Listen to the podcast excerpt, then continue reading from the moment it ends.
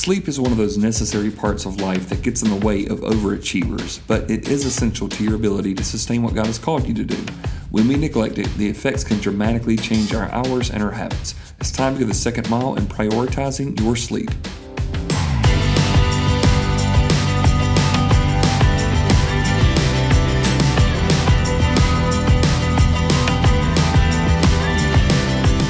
Hey, this is Travis Agnew, and thank you for joining me for the Second Mile podcast, where we seek to live out the words of Jesus from Matthew 5:41, where he says, "If anyone forces you to go one mile, go the second mile." We want to follow Jesus as closely as we can, and to do so means that we have to make sure that we have habits and patterns in our life uh, that allows us to do that for the long term instead of just in spurts along the way. Uh, following Jesus is a marathon more than a sprint, right? And so we want to make sure that uh, spiritually, uh, emotionally, mentally, and yes, even physically, all those things in our life are geared towards that end. Uh, we and Jesus himself even said that the spirit is willing, but the flesh is weak. And a lot of times we have these uh, desires that we want to do, spiritually speaking, but if the flesh uh, gets in the way, uh, and if we are not in tune to, it can start affecting our even spiritual pursuits and desires.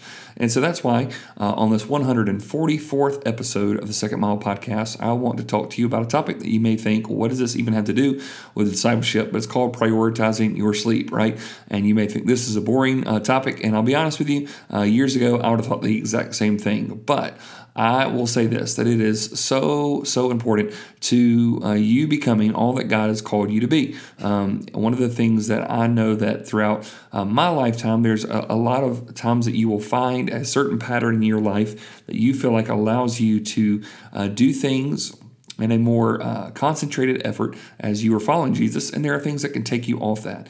And one of the issues that we, we look at, uh, even Scripture is going to teach us as we unpack today uh, about the necessity of sleep and what it does, right? So, first mile believers will be those people who sleep when you have to, uh, but second mile believers will sleep because you need to. And so, even in the rhythms of our daily life and the rhythms of our weekly life, right, um, there are certain things that allow us to step back and reflect to realize this we are not omnipotent, which is all powerful, right? Uh, there is limitations to us, and that is needed for us at a very, very um, early age for us to realize that we we can't go all the time like God can, and uh, and so we're in desperate need of daily rejuvenation and daily dependence on Him. And so with this, I want to talk to you about sleep patterns and what that means to your life as you walk through life trying to follow Jesus as closely as you can, and how this ultimately, even though it smells saying crazy, uh, our sleep patterns and sleep schedules are a discipleship issue, and we want to surrender to them under the Lordship of Jesus.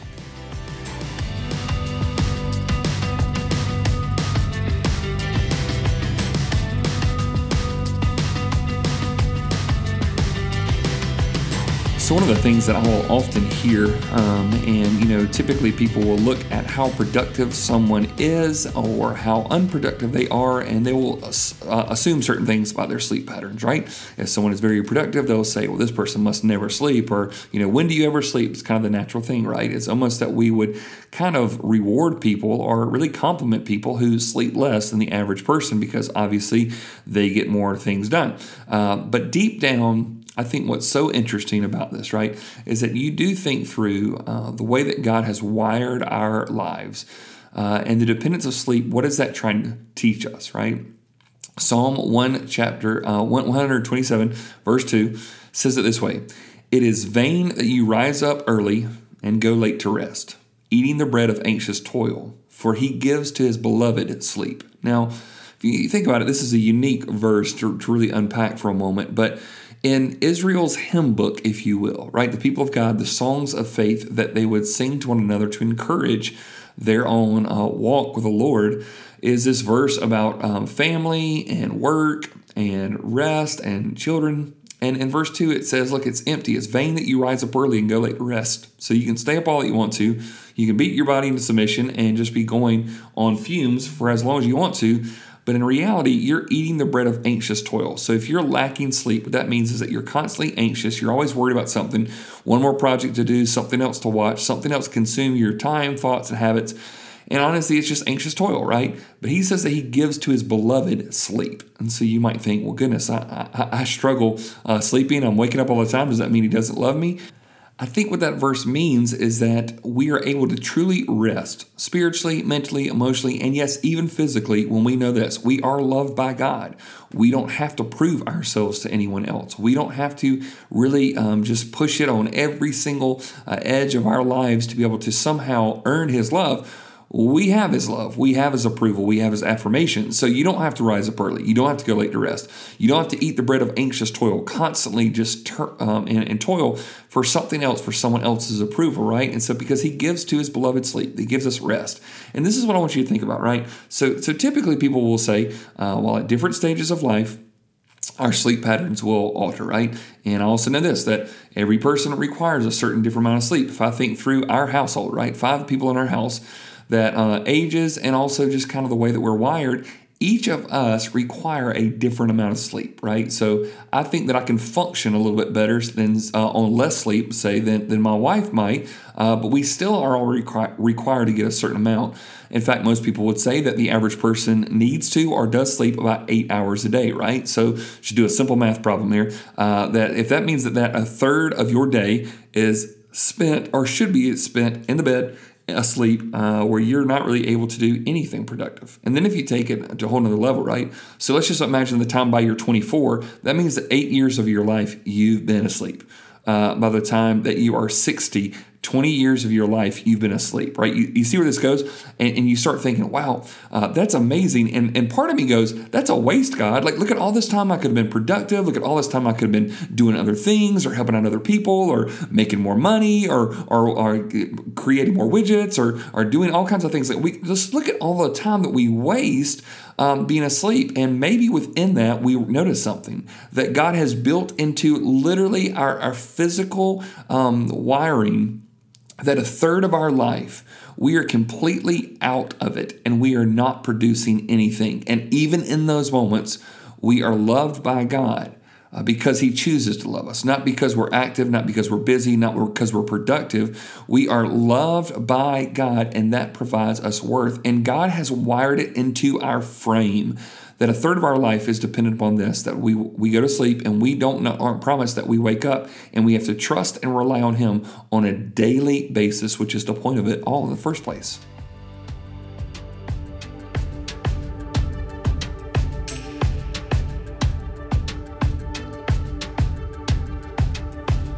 So, for all the historical accounts of the Leonardo da Vinci's, of the different ones who would say they would sleep in just different intermittent sections, right? There's always this kind of like goal of mine, like I wanted to sleep less, but I think it is something beautiful that um, Isaiah chapter 40, verse 28 says that the everlasting God, He does not slumber or sleep, He does not grow weary, He doesn't get tired, right?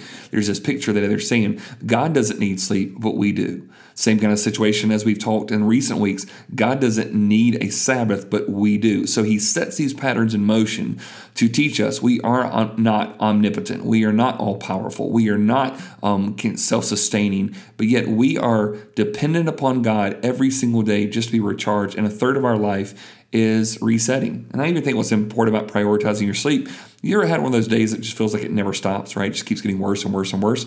And something happens that when you can go to sleep, it's almost like, okay, there's a reset. You made it through the night. Lamentations chapter 3, verses 22 and 23 would remind us that the Lord's loving kindnesses indeed never cease. They are new every morning, right? Great is your faithfulness. That sleeping allows us a chance to reset. So I can remember uh, when I was in college, I, I, read a book by John Ortberg called "The Life You Always Wanted," and in it, it talked about different types of spiritual disciplines. And I can remember in the spiritual discipline aspect that there's the kind of stuff you would think you would read about. And one point, it talked about rest and how that was a spiritual discipline. And he even said in the book someplace, he says, uh, "For some of you, some of the most uh, one of the most spiritual things that you could do right now is to take a nap." Well, I'll just be straight with you. After just finishing up my freshman year of college and getting ready to go and throughout a, long period of training, getting ready to go on the mission field that summer. Um, I took him up on that offer about three times before I made it through that chapter. I kept getting to the nap section, and I would lay down and take a nap. And uh, and there was something that that showed me just yeah we we need rest. We are we're we're finite. We're we're limited. We're frail. We're fragile, and we we need recharging in all kinds of ways.